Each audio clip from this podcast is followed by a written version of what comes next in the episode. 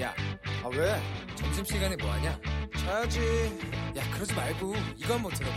아 뭔데?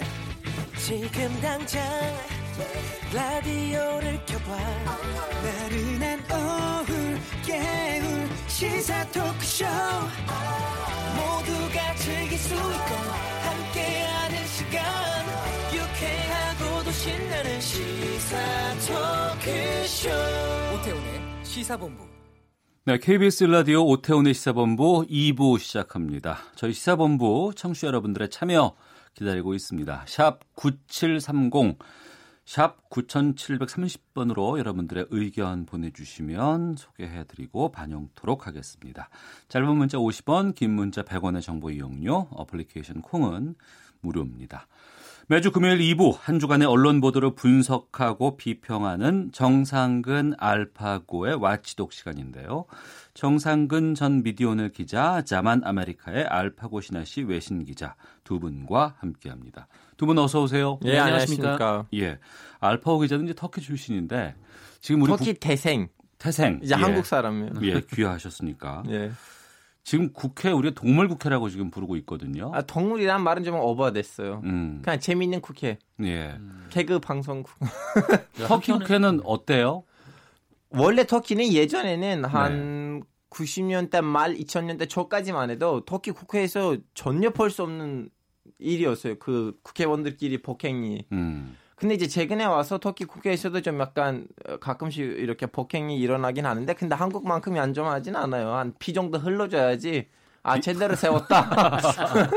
아, 그, 그 정도로 심각해요, 예. 그쪽은? 아니 2년 전에는 음. 이렇게 뭐 발차기, 날려차기, 그 태권도의 모든 미술 퍼포먼스가 다 국회에서 터키 국회에서는 보여줬었어요 국회의원들이 아, 이렇게. 해야지 무술이다. 어. 참, 아, 보기 힘든 심각한 상황들이 지금 연출되고 있어서 좀 답답합니다. 자, 지금 본격적으로 말씀 나눠보겠습니다. KBS가 어, 박보영 전 대법관의 취재 거부에도 불구하고 과거 판결에 대한 입장을 물은 사실이 알려지면서 여러 보수 언론이라든가 정치권 쪽에서 반발하고 있습니다. KBS 추적 60분 취재진이 박보영 전 대법관에게 양승태 대법원장 시절에 작성된 문건에 언급된 판결에 대한 입장을 요구한 사실을 문화일보가 보도로 했는데 이 어떤 부분을 문제 삼은 건지 정상현 기자가 먼저 말씀해 주시죠. 네, 뭐 기사를 쭉 봤는데 이게 대체 뭐가 문제라고 하는지를 사실 잘 모르겠긴 합니다만 근데 이런 것 같아요. 그러니까 왜 판사한테 가서 판결에 대해서 물어보냐. 뭐 판사는 법관 안에서 자유롭게 헌법에 따라서 법에 따라서 이제 판결할 그런 자유가 있는 건데 네. 뭐 언론이 이렇게 막 물어보고 하면 판사가 뭐 무서워서 앞으로 뭐 판결하겠냐 뭐 이런 취지의 기사인 걸로 뭐 저는 받아들였습니다. 네. 그리고 이 KBS가 뭐 고압적으로 취재를 했다 뭐 음. 이런 얘기도 했었고 또 대법관 취임 후에 이 시골에 내려가서 시골 판사를 하고 있는 판사한테 네. 좀 과하게 했다 이런 어. 얘기인 것 같아요. 뭐 그런 것들도 들어가 있습니다. 예. 그러니까 그 추정 60분이 문제를 삼았던 그 판결과 관련된 입장을 요구했던 그 판결은 어떤 거예요?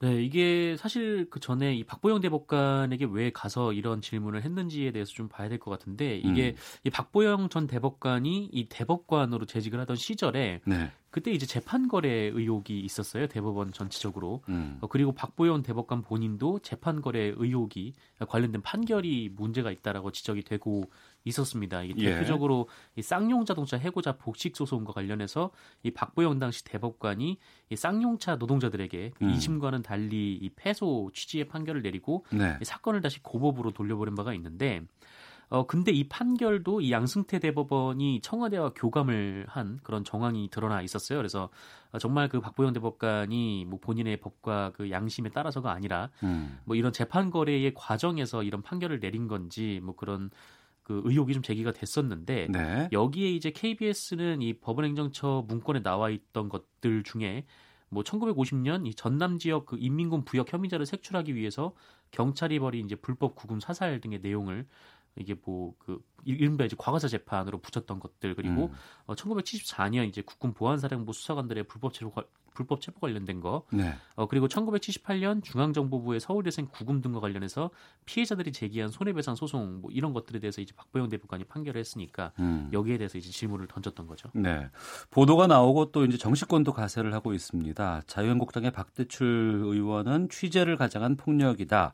이념을 앞세운 검열이다.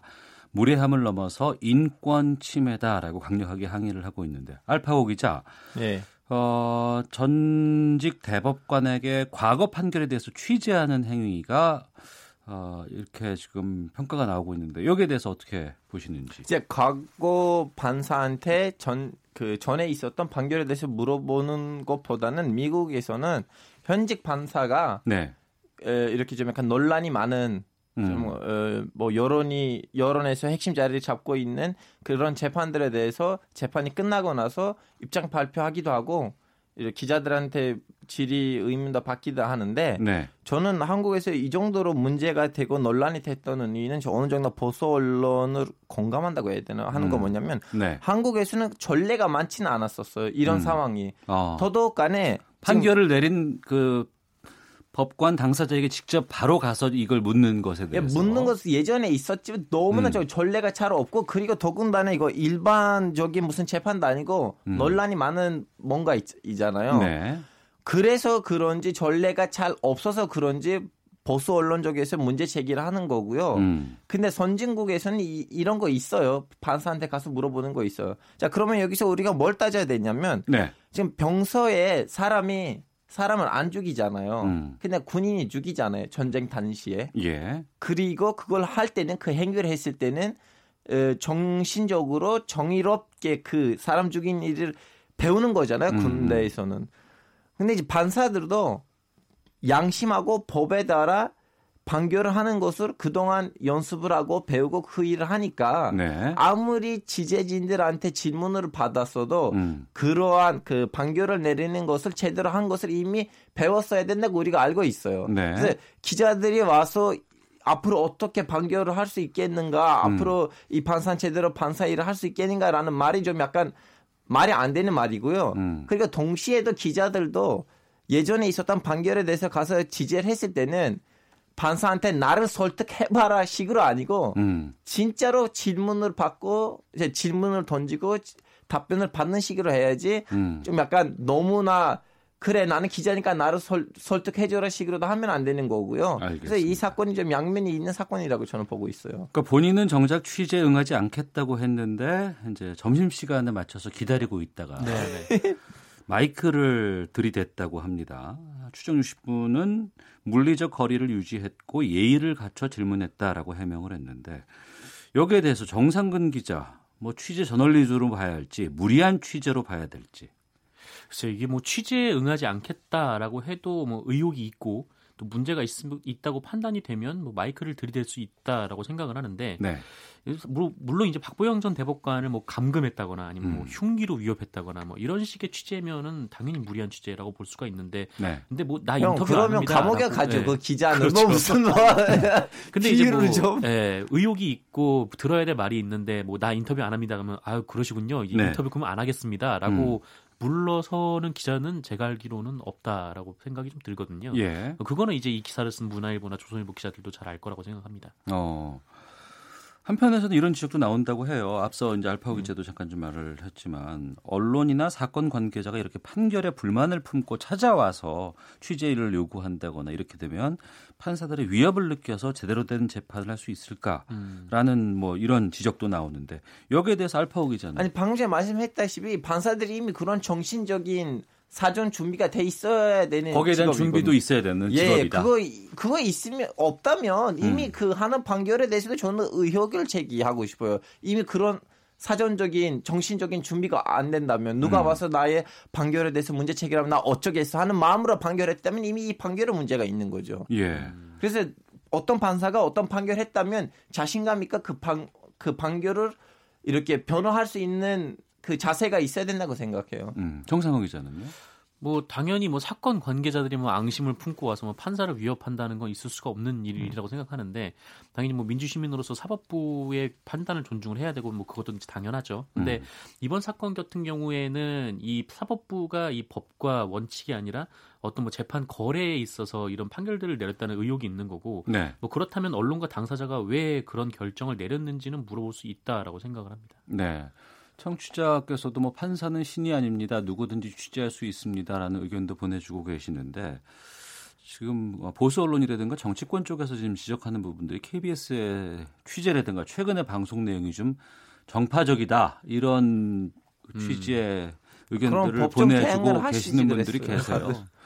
저희 방송에도 좀 정파적이다. 그래서 네. 이제 뭐 댓글도 달아주시는 분들이 계시는데. 아니 기자들 진짜 무리한 행동을 했다면 음. 법적으로 그럼 대응하고 그것도 전례가 돼서 앞으로 기자들이 그걸 보고 정신 차리게 지재를 하면 되는 거예요. 그러니까 최근에 이념, 이념적인 양극화가 심해지면 심해질수록 그 중간지대를 만드는 일이 좀 공영방송의 역할이 맞아요. 아닐까라는 생각이 좀 들기도 하거든요.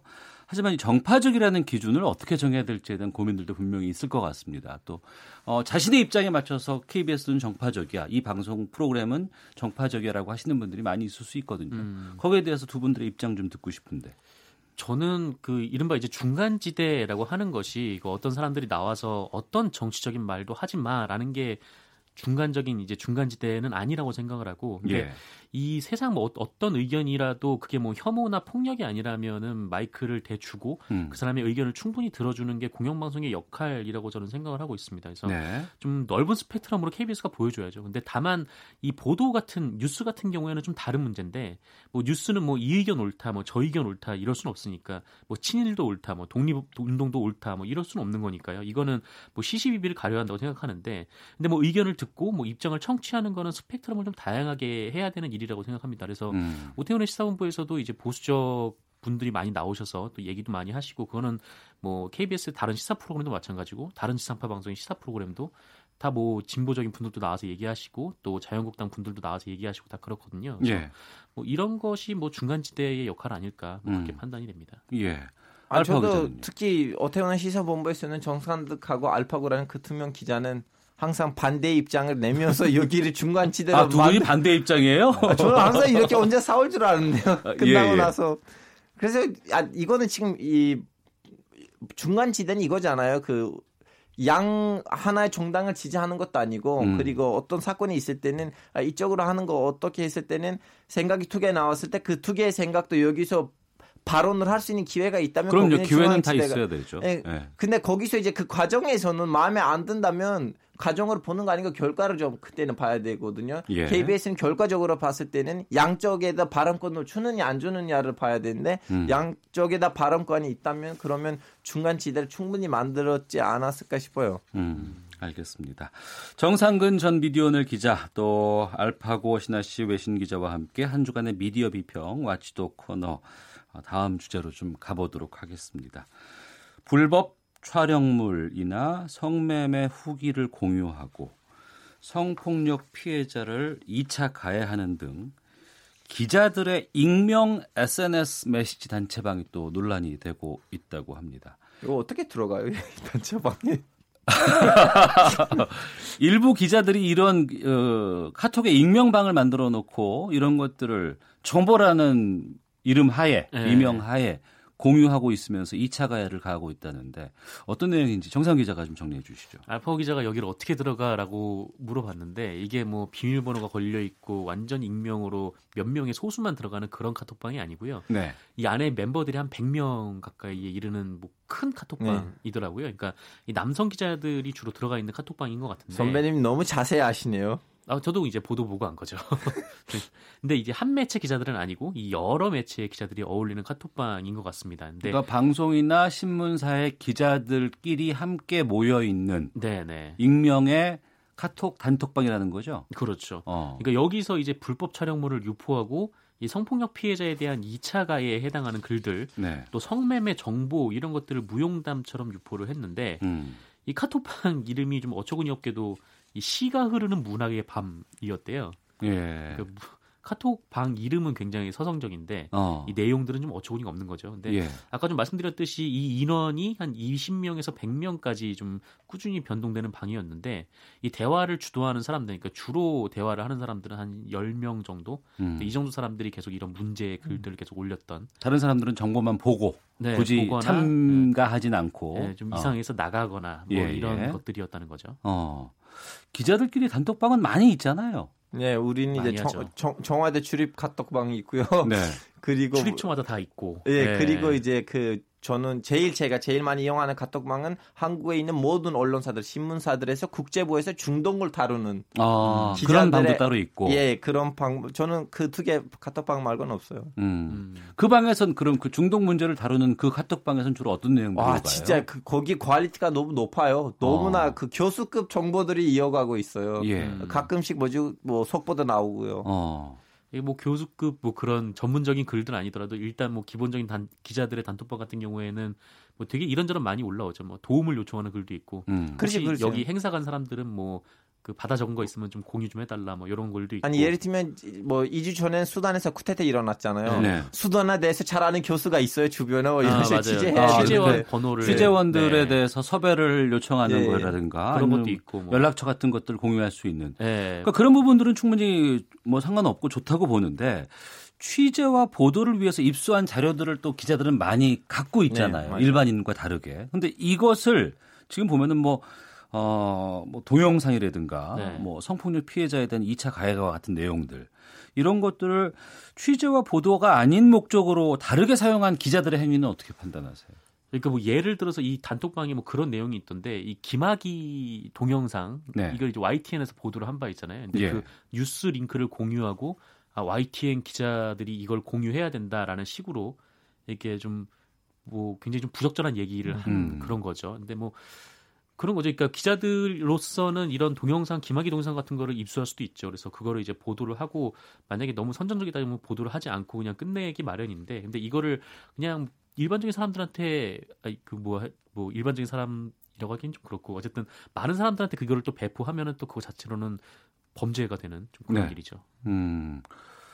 근데 이제 이게 또 문제가 되는 게 이제 서로가 뭐 전화를 한다거나 기자들끼리 이제 기자 간에 뭐 대화를 한다거나 아니면 출입처들이 같이 모여 있을 때 얘기를 하는 것과 다르게 카톡이라는 SNS잖아요. 네. 여기에는 뭐, 뭐 기본적인 취재 윤리가 있는 것도 아니고 이 부분을 제어하기도 좀 애매하고 음. 어떻게 판단하세요, 박 기자님? 아 이거는 진짜 뭐라고 해야 되나요? SNS는 동시에 공이고 동시에 사이거든요. 그래서 예. 공사 구분이 진짜 힘든 거거든요. 음. 우리는 예를 들면 방금 전에 말했던 그 정화대 어, 출입 에, 카톡에는 정화대 관계자들도 있어요. 네.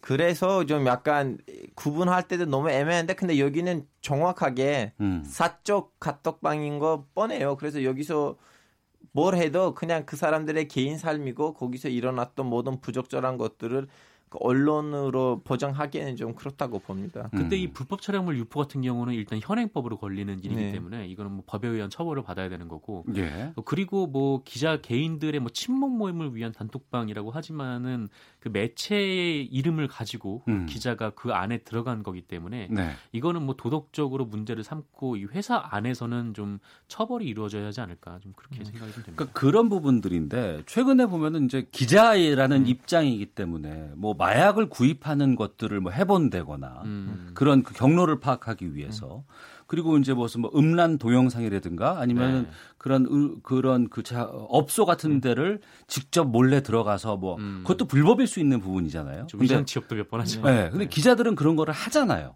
네. 그 부분은 어떻게 처벌이 되고 처리가 되는 거예요? 선생님 예를 들면 저는 이 정도는 모르는데 그 중동에서 지금 일부 나라들의 한국인이 들어가면 안 되거든요. 법으로 예. 금지돼 있어요. 예. 예. 를 들면 리비아라든가 예. 아니면 이라크라든가. 근데 한국 기자들 들어가요. 음. 들어가는데 그냥 드- 들어갔다가 나가서 기사를 쓸 때는 안 들어갔다는 식으로 어떻게 해서 좀 약간 변법을 통해서 하는데 네. 저도 물어봤어요 그 선배들한테 선배님 지금 당신이 리비아 들어갔다 나갔는데 그거는 불법이잖아요 어쩔 수 없어 나는 이제 언론인으로서 중동을 다루는 한국 기자로서 거기서 무슨 일이 일어났는지를 써야 되는데 음. 들어갔다 왔어요. 근데 이제 방금 전에 말씀하셨던 그 업소라든가 등등등 이제 들어가실 때는 진짜 기자로서 거기 현장에서 무슨 일이, 일이 일어난지를 우리한테 보도한 건지 아니면 야 들어가는 바람에 좀 약간 스트레스 날려보자 뭐 좀 약간 2차 3차적인 행동들도 일어났는지가 이제 구분하면서 우리는 판단해야 된다고 생각해요. 음. 저는 이거 명확하게 나눌 수 있다고 생각하는데 공익성을 따지면 될 것 같아요. 그러니까, 공익성. 네. 음.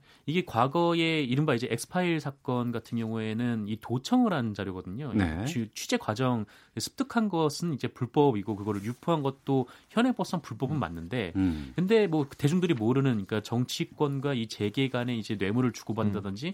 이런 문제들은 언론이 보도를 하고 또 파고 들어야 되는 이제 공익성이 있는 충분한 부분이거든요. 그러니까 네. 이런 뭐, 뭐 강남의 뭐 이런 클럽들에 음. 들어가서 뭐 굉장히 부적절한 행태를 목격하고 거기에 대해서 기자를 기사를 쓰고 고발을 했다면은 그거는 공익성이 있지만 음. 거기서 나온 뭐 영상 같은 거를 공유를 하, 기자들끼리만 공유를 하고 하는 게 어떤 공익성이 있냐 뭐그 네. 부분은 판단이 뭐 누구나 할 수 있을 것 같습니다. 여기에다가 하나 추가하자면 저는 어, 그한 그 결에 한겨레 20일인가 그 한겨레에서 나오는 주간지 있잖아요. 예, 예. 거기서 저 업소들에 관한 글이 있었는데 기획 글이었는데 그 글 앞에는 이런 말이 있었어요. 우리는 이 글을 실어야 되는지 말아야 되는지 너무나 많이 다뤘습니다. 혹시나 누구들한테는 가이드라인이 될 수도 있는데 음. 우리는 기자로서 이 현장을 이제 이렇게 좀, 좀 보도하고 싶어서 하는 건데 근데 그 기사를 읽었을 때는 아 진짜 이 기자분들이 진짜로 그쪽에서 일하는 사람들의 상황을 보여주고 우리 국민들 알려주는 역할을 했다는 거 티났었어요. 그래서 저는 어. 그분들의 그 기사를 너무 훌륭하다고 생각했었거든요. 예, 예. 공익성의 여부가 상당히 중요한 잣대가 될 것이다라고 말씀하셨는데 근데 또 기자들 스스로가 그런 공익성으로 가는 것인지 네. 뒤에 가서 공익성이라고 얘기를 하는 것에 대한 고민들도 좀 있을 것 같아요. 그렇죠. 근데 그거는 이제 뭐 결과물을 보면 알 수 있을 것 같아요. 뭐 어. 나는 뭐 공익성을 위해 갔다라고 하지만 그 결과가 이제 기자들끼리 불법 촬영물을 돌려보는 것이라면은 뭐 그거는 누가 봐도 이제 평가가 될 수 있는 부분인 것 같아요. 음, 알파고도 동감. 아니 그런 것도 이제 뭐뭐 종교인이 라스베가스에 가서 선교 활동하다가 이제 망했는데 사람들 뭐, 뭐 했냐고 나는 타짜들한테 선교하려고 갔다고 그건 이제 거기선인지 아니면 자기가 타락에 빠져서 하는 건지 항상 구분이 될 거라고 봅니다. 음, 알겠습니다. 오늘 핵심 단어는 공익성으로 얘기를 해야 될 것 같은데요. 1927님, 그런 기자들의 단톡방과 정준영 단톡방이랑 무슨 차이가 있는 건가요? 음. 불법 동영상을 올렸다면 그 기자도 범죄자 아닌가요? 맞아요. 기자가 특권은 아니잖아요. 라는 의견 주셨습니다. 정상근 전 미디어오늘 기자, 자만 아메리카의 알파고 신하 씨 외신 기자와 함께 한 주간의 미디어 비평 마치도록 하겠습니다. 두 분 말씀 고맙습니다. 네, 고맙습니다. 감사합니다.